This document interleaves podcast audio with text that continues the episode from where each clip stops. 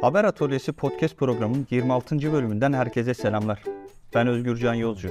Bu bölümde 98 Haber Genel Yayın Yönetmeni Gökhan Biçici ile seçim haberciliği üzerine sohbet gerçekleştireceğiz. Gökhan Hocam programımıza öncelikle hoş geldiniz. Hoş bulduk. Gökhan Hocam 98 Haber ve 98 Akademi olarak çeşitli illerde seçim haberciliği üzerine eğitimler gerçekleştiriyorsunuz. Bu eğitimin Kocaeli ayağında bugün gerçekleştirdik. Bu eğitime katılmayan arkadaşlarımız için, gazeteciler için eğitimden kısaca bahseder misiniz? Ayrıca seçim haberciliği kavramından ne anlamamız gerekiyor?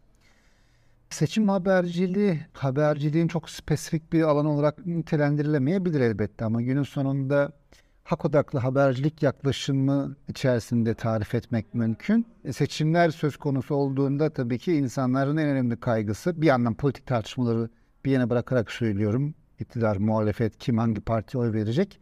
Burada öne çıkan bir ana tartışma konusu seçim güvenliği, sandık güvenliği. İnsanlar oy verdikleri gibi sandıklardan sonuçların çıkmamasından kaygılılar ki bunun çokça örneği oldu. Dolayısıyla sandık güvenliği boyutu Türkiye'de öne çıkan bir mesele ve hatta büyük bir sosyal harekete dönüşmüş durumda. Yüz binlerce yurttaş sadece oy vermekte kalmıyor. Bizzat bu seçim güvenliğini sağlamak üzere günler haftalar öncesinden başlayarak harekete geçiyor. Oy ötesinde Türkiye gönüllerinde bağımsız seçim izleme platformunda örgütleniyor, bir araya geliyor. Bu yönüyle Türkiye e, dünyada öne çıkan bir ülke durumunda. Sadece seçimlere katılım oranının yüksekliği ile alakalı bir durum değil. Seçim haberciliği de işte bu seçim güvenliği boyutunun açıkçası haber akışı ile ilgili kısmına dair bir kavram. Şöyle ki seçimlerde güvenlik denince akla sadece seçim günü atılan oylar o oyların atıldığı gibi çıkması meselesi gelmiyor, gelmemeli. Bütün kampanya, bütün seçim süreci, seçimin finansmanı, seçim sürecinde ortaya çıkan adaletsizlikler, haksızlıklar, tümü aslında seçim güvenliğini riske atan meseleler. Dolayısıyla seçimlerin manipüle edilmesi de seçimlerin haber e, yoluyla, yalan haberler yoluyla, dezenformasyon yoluyla manipüle edilmesi de seçim güvenliğini riske atan bir durum. Dolayısıyla burada yurttaşlar nasıl sandıklara sahip çıkıyorsa yurttaş habercileri ve gazeteciler de bir araya gelerek seçim sürecinde güvenilir haber akışını teminat altına almak üzere bir çalışma ve çaba içerisinde giriyorlar. İşte seçim haberleri de seçim sürecinde ortaya çıkan bütün gelişmelerin, ihlallerin, özellikle hak odaklı bir yaklaşımda ele alınması ve bunların haberleştirilmesini e, kapsıyor. Bir boyutu evet siyasi boyutu, kampanya boyutu, hangi parti ne söylüyor, neyi vaat ediyor, hangi aday ne ifade ediyor. Evet bu işin politik habercilik boyutu. Bir diğer boyut ama bu süreçte vatandaşların, yurttaşların seçim sürecine, siyasete katılımının önündeki engellerin açığa çıkarılması, haberleştirilmesi boyutu var. Elbette en çok merak edilen boyutu da seçim sonuçlarının hızla haberleştirilerek işte kamuoyunun ilgisine sunulabilmesi. Burada özellikle Anadolu Ajansı'nın e, son seçimlerde ortaya koyduğu olumsuz pratik bu kaygıyı da arttırdı ve bu yönleri bir beklentiyi toplumda diri tuttu. Dolayısıyla seçim haberciliği dediğimizde daha çok işin bu kısmına çıkıyor. Hocam seçim sürecinde işin açıkçası gazeteciler ve Anadolu Ajansı'nda 14 Mayıs'ta gerçekleştirdiği bu dezenformasyon süreci de vardı. Bir manipülasyonu da yaratıyor. E seçmen de bu noktadan kaynaklı sandıkları bırakma gibi bir riskle de karşılaşıyoruz. O yüzden gazetecinin aslında seçim haberciliği üzerinde üstüne düşen önemli bir noktası oluyor bu bağlam içerisinde baktığımızda. Tabii. Anadolu Ajansı 2019 seçimlerinde, İstanbul seçimlerinde özellikle olumsuz bir rol oynadı. Şimdi tabii biraz daha geriye gidelim. 2018 seçimleri öncesinde o baskın seçim 60 küsür günde yapılan seçimde Haziran 2018 seçimden hemen önce Nisan ayında Doğan Haber Ajansı aslında yönlendirilen bir satış faaliyetiyle Demirören tarafından satın alındı ve Demirören Haber Ajansı haline geldi. Bu hani cihan kapatılmıştı doğal olarak. İşte İhlas Haber Ajansı keza iktidara yakın bir haber ajansı ve Ankara'da yoktu o zaman. Bir ulusal haber ajansı kalmamıştı doğrudan doğru iktidar tarafından kontrol altına alınan.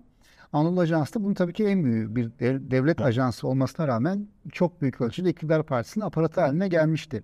Ve toplumda da biz nereden haber alacağız kaygısı özellikle seçimlerde nereden haber alacağız kaygısı ön plana çıkmıştı. Ki e, Anadolu Ajansı'nın 2019 seçimlerinde özellikle İstanbul seçimlerindeki tavrı o veri akışını kesmesi vesaire bu kaygıyı haklı çıkarttı. Ee, ve insanlar e, seçimler sürecinde güvenilir haber akışını daha fazla talep etmeye başladılar. İşte bu süreçte farklı arayışlar ve girişimler oldu. Adil Seçim Platformu'nun bünyesindeydik biz de o zaman ve şöyle bir öneride bulunduk. Dedik ki her kentte en az bir yerel medya kuruluşu vardır. Bunları bir araya getirip bir yerel medya koordinasyonu kurabiliriz. Ve seçimlerde ulusal ölçekte aktif bir haber akışı sağlayabiliriz. E, güvenilir bir haber akışı sağlayabiliriz diye. Ve o 2018 Haziran seçimlerine kısmen yetişti ama daha ziyade 2019 yerel seçimleri öncesinde Aralık 2018'de düzenlediğimiz bir toplantıyla 25 kentten 35 yerel medya kuruluşuyla bu koordinasyonu kurduk ve çalışmalarını sürdürdü. Bugün de seçim 2023 yerel medya koordinasyonu olarak Türkiye'nin dört bir yanında onlarca yerel medya kuruluşu, yüzlerce gazeteciyle ülke çapında güvenilir haber akışı sağlamaya çalışıyoruz. Ve bu toplumun hala her alanda olduğu gibi, hayatın her alanında olduğu gibi özellikle seçimlerde, seçim e, sürecinde, kampanyada ve seçim akşamı sağlıklı veri akışı gibi bir derdi ve kaygısı var. Anadolu Ajansı'nın geleneğidir. Erdoğan'ı yüksekten başlatır. Moralleri bozma amaçlı. Özellikle hani yalan mı söylüyor? Hayır. AK Parti'nin güçlü olduğu sandıkların verisine önce girdiğin zaman doğal olarak 60-65'lerden başlıyor. Daha sonra muhalefetin güçlü olduğu sandıkların girdiğin zaman yavaş yavaş bu dengeleniyor. Ama o süreçteki o moral motivasyon e, bozukluğu pek çok başka ihlalin, hilenin de yapılması için bir zemin sağlıyor ki bir medya kuruluşunun e, amacı bu olamaz. Aksine doğru, sağlıklı bilgi evet. vermek olmalıdır ama bu noktada bir iktidar aparatı haline gelmiş durumda.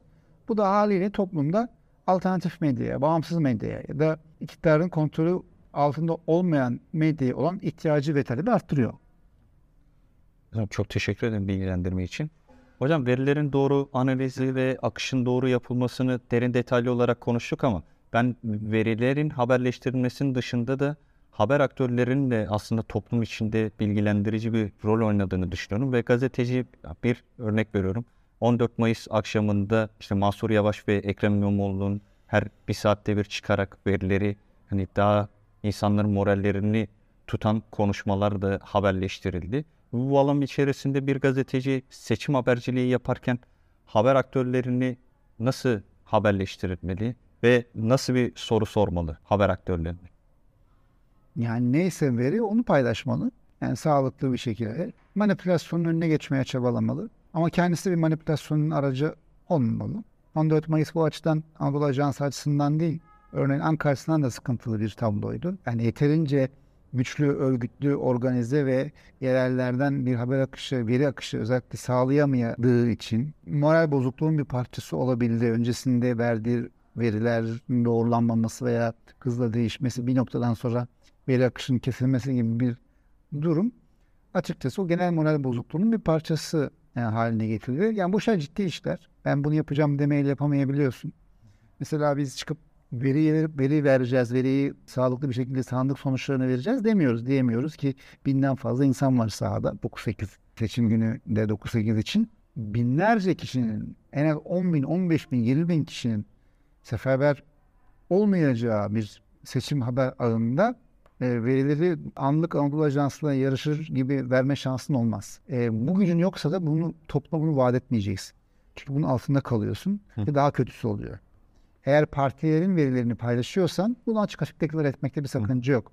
Bence zaten Millet İttifakı, Artı Yeşil Sol DP bunlar ciddi bir teşkilatları var. Türkiye'nin dört bir yanında on binlerce görevlisi var, sandık kurulu üyesi var, müşahiti var ve ciddi bir haber veri akışı var kendi içinde.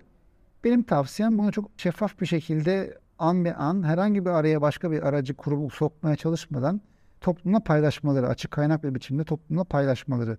Bu daha güven verici bir tavır olur. Gazetecilerin de buna ihtiyacı var. Hocam çok bilgilendirici sohbet oldu. Öncelikle kendi adıma ve Haber Atölyesi dinleyicileri adına tekrardan çok teşekkür ediyorum. Ben teşekkür ederim. Haber Atölyesi podcast programının sonuna geldik. Bizleri dinleyen, dayanışma gösteren herkese sonsuz teşekkürler. Dayanışmaydı.